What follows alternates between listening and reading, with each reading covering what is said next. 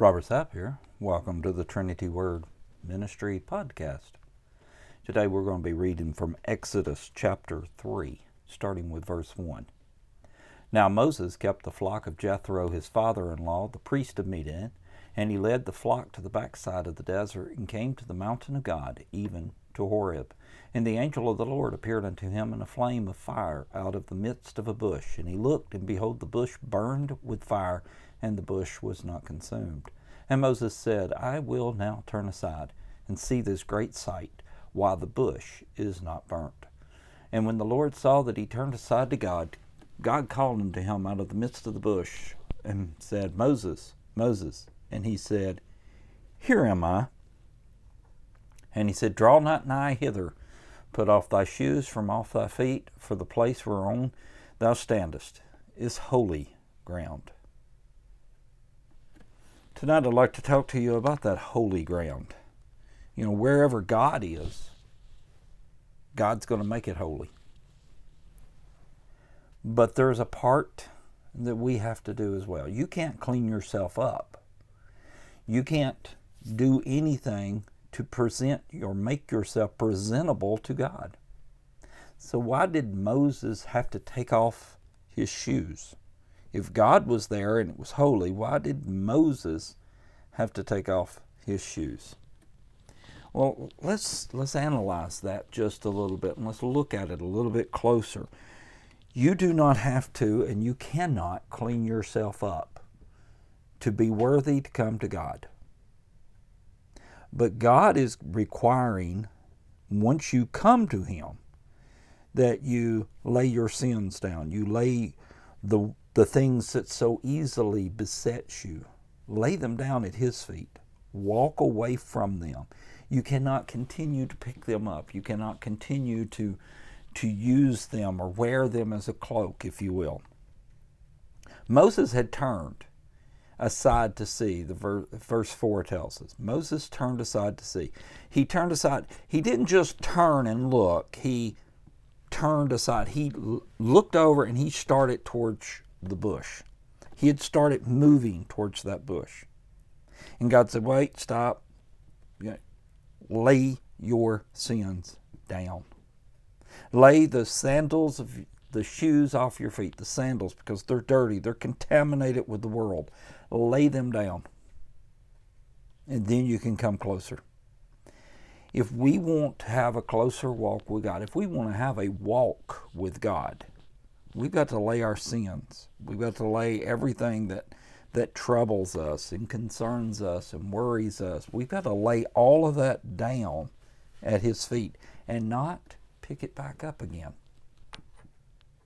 So it's not that you can make yourself clean. You can't just take a shower on Sunday morning and, and get into the presence of God. No, no, that's not what that's talking about. The shoes represents the the sins of the world, and you have to lay your sins down if you want to get close to God.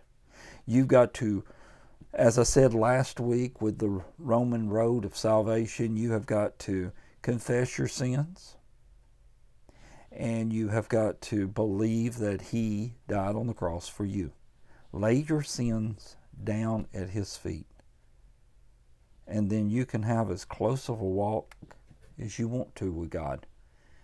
Now, that doesn't mean that you're always going to be perfect and you're going to always be sinless. No, that doesn't mean that at all.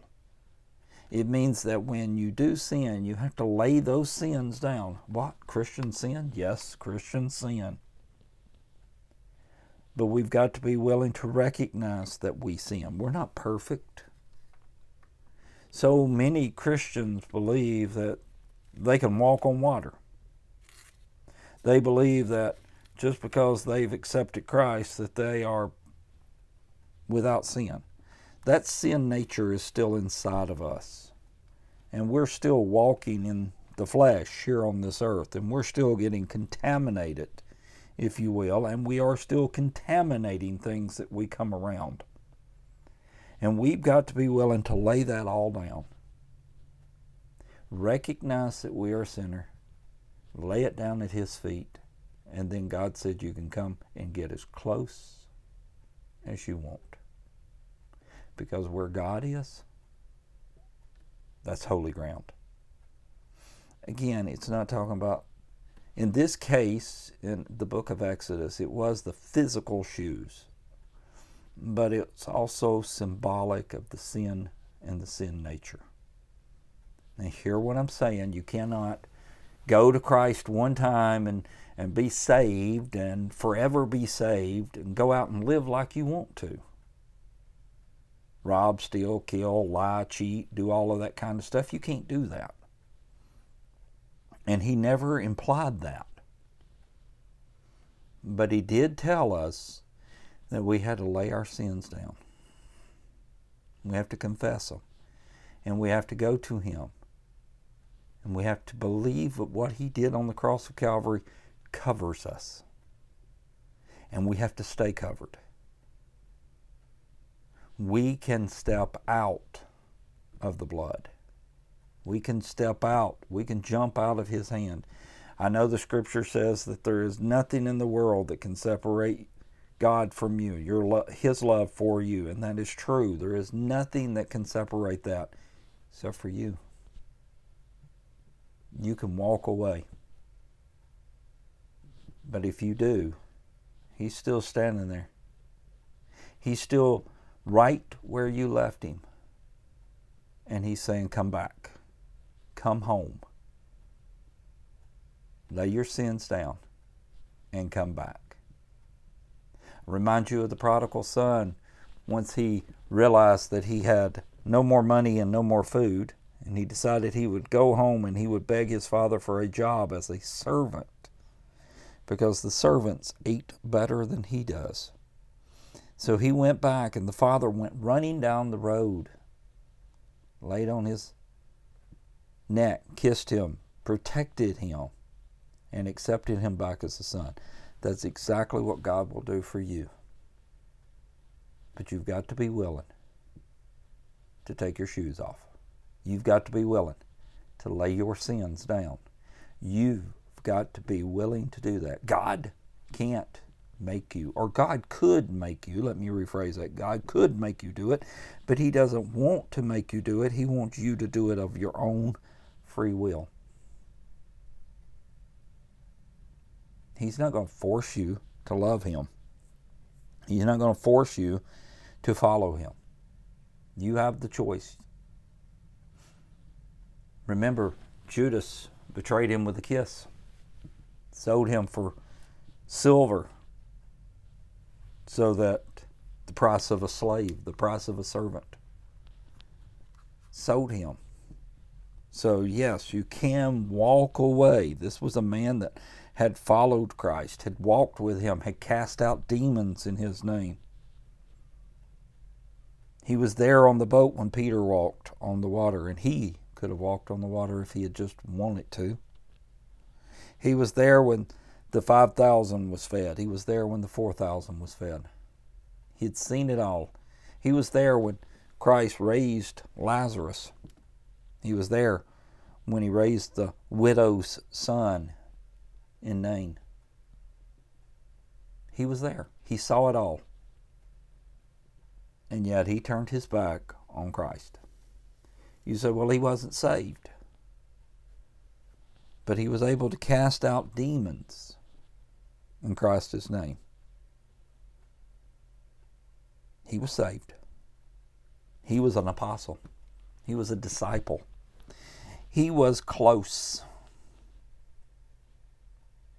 And yet he walked away. Now he went and done something that I don't definitely encourage you to do. He went and killed himself. And that is a permanent solution for a temporary problem.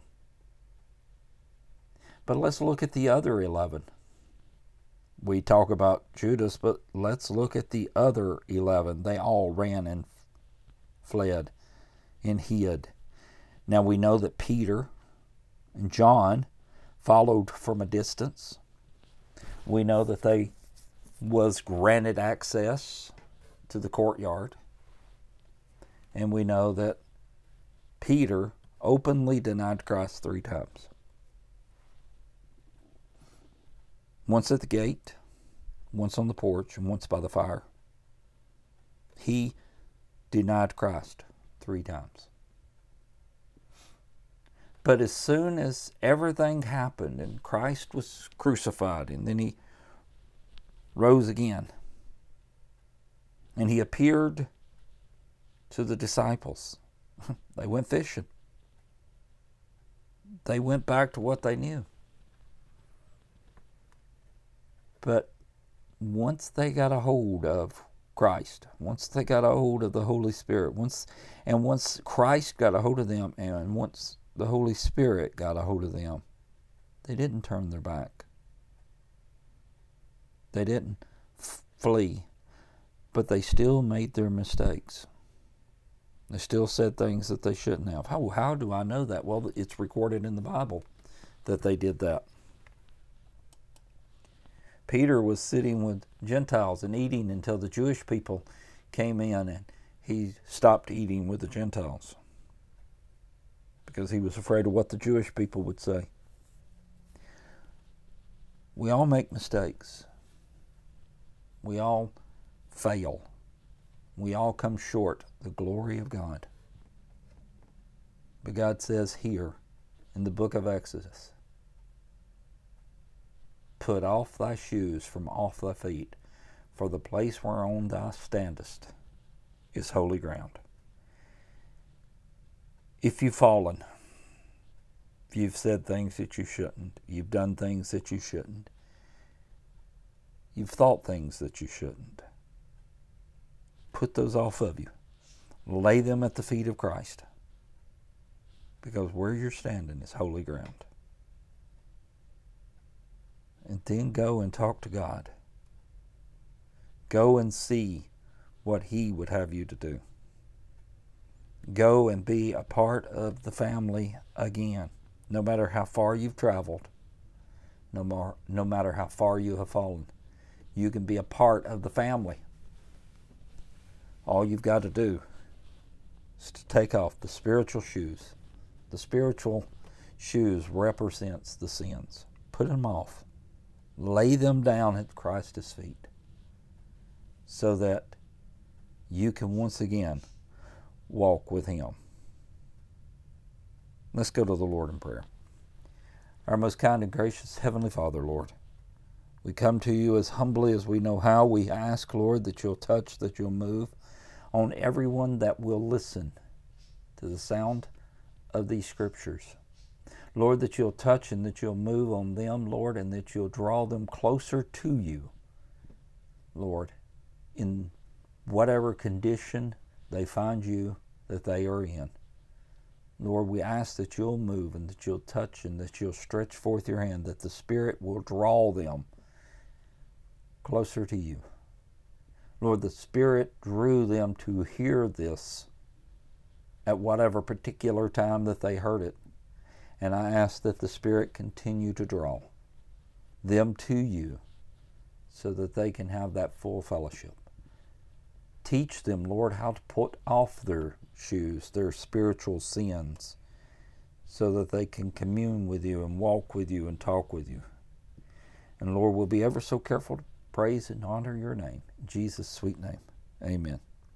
Guys, until we talk again, take care of each other. See you next week.